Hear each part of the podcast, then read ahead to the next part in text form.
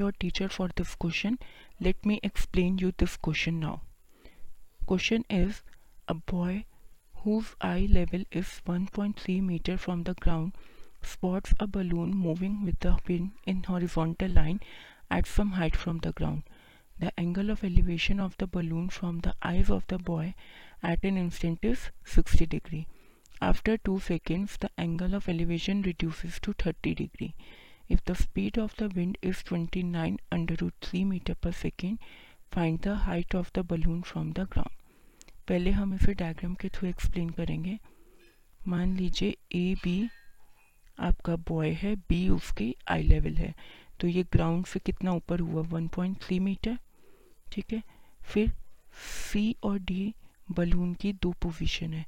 जब सी है पोजीशन तो हमारे पास एंगल ऑफ़ एलिवेशन है 60 डिग्री जब डी है पोजीशन तो एंगल ऑफ़ एलिवेशन है 30 डिग्री अब हमने सी से एक परपेंडिकुलर ड्रॉ किया जो कि पी और एल पॉइंट पे कट कर रहा है. डी से एक परपेंडिकुलर ड्रॉ किया जो कि एन और एम पॉइंट पे कट करेगा. अब हमें सी से डी तक जब उसने मूव किया है तो टू सेकेंड्स का टाइम लगा है. तो अब हमारे पास टाइम है और विंड की स्पीड भी हमें गिवन है कि 29 अंडर रूट थ्री मीटर पर सेकेंड से मूव किया है। तो हम डिस्टेंस निकाल सकते हैं कि डिस्टेंस कितना बलून ने ट्रेवल किया है। तो डिस्टेंस क्या हो जाएगा हमारा? स्पीड इंटू में टाइम स्पीड है मेरी 29 under root three into time है टू सेकेंड्स तो मेरा डिस्टेंस हो जाएगा 58 अंडर रूट थ्री मीटर इसका मतलब मेरे पास जो सी डी आ गया है, वो कितना है? Fifty eight under root C okay अब बी पी जो है, ये मैं लूँगी। बी एन मेरा टोटल कितना हो जाएगा? बी एन इक्वल होगा B P plus P N के इक्वल पी एन मेरा सी डी के इक्वल है। तो ये अल्टीमेटली क्या हो जाएगा मेरा? X plus fifty eight under root three okay अब जो डी एन है मेरा, वो किसके इक्वल है? सी पी के? डी एन मेरा सी पी के इक्वल है। अब सबसे पहले मैं ट्राइंगल लूँगी B N D triangle B N D में D N upon B N equal to tan thirty degree tan thirty degree की वैल्यू होती है हमारी वन अपॉन रूट थ्री अब यहाँ से मेरे पास डी एन की वैल्यू आ गई।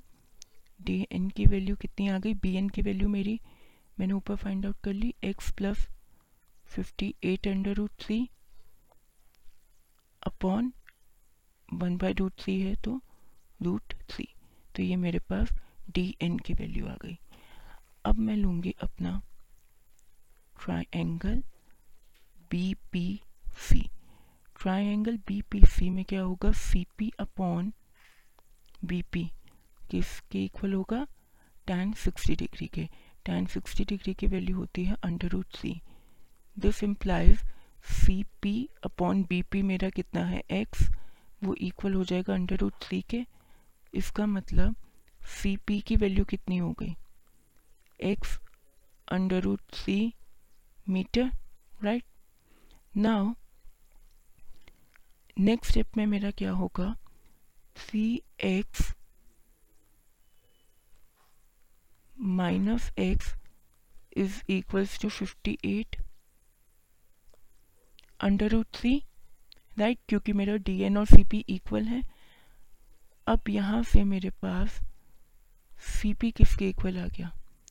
Twenty nine under root three into root three के? एक्स की वैल्यू यहाँ से मैंने फाइंड आउट करी। तो एक्स की वैल्यू फाइंड आउट करने के बाद मैंने इसे सी पी में सब्सटीट्यूट कर दिया, क्योंकि एक्स मेरे पास आ गया था twenty nine under root three right इसे मैं फर्दर सॉल्व करूँगी तो सी पी मेरा आ जाएगा एट्टी सेवन मीटर अब मेरे को जो फाइनली निकालनी थी height of the balloon from the ground तो वो किस किस का समेशन होगा? मतलब सी एल किसका समेशन होगा? C P plus P L का? पी एल मेरा इक्वल है ए बी के। तो ये हो जाएगा C P plus A B A B मेरे को हाइट ऑफ़ द बॉय दे रखी है 1.3 मीटर जो उसके आई लेवल का डिस्टेंस है। सी पी मैंने ऊपर फाइंड आउट कर लिया 87 प्लस 1.3 so finally, the height of the balloon is 88.3 meter. I hope you understood this question. Thank you.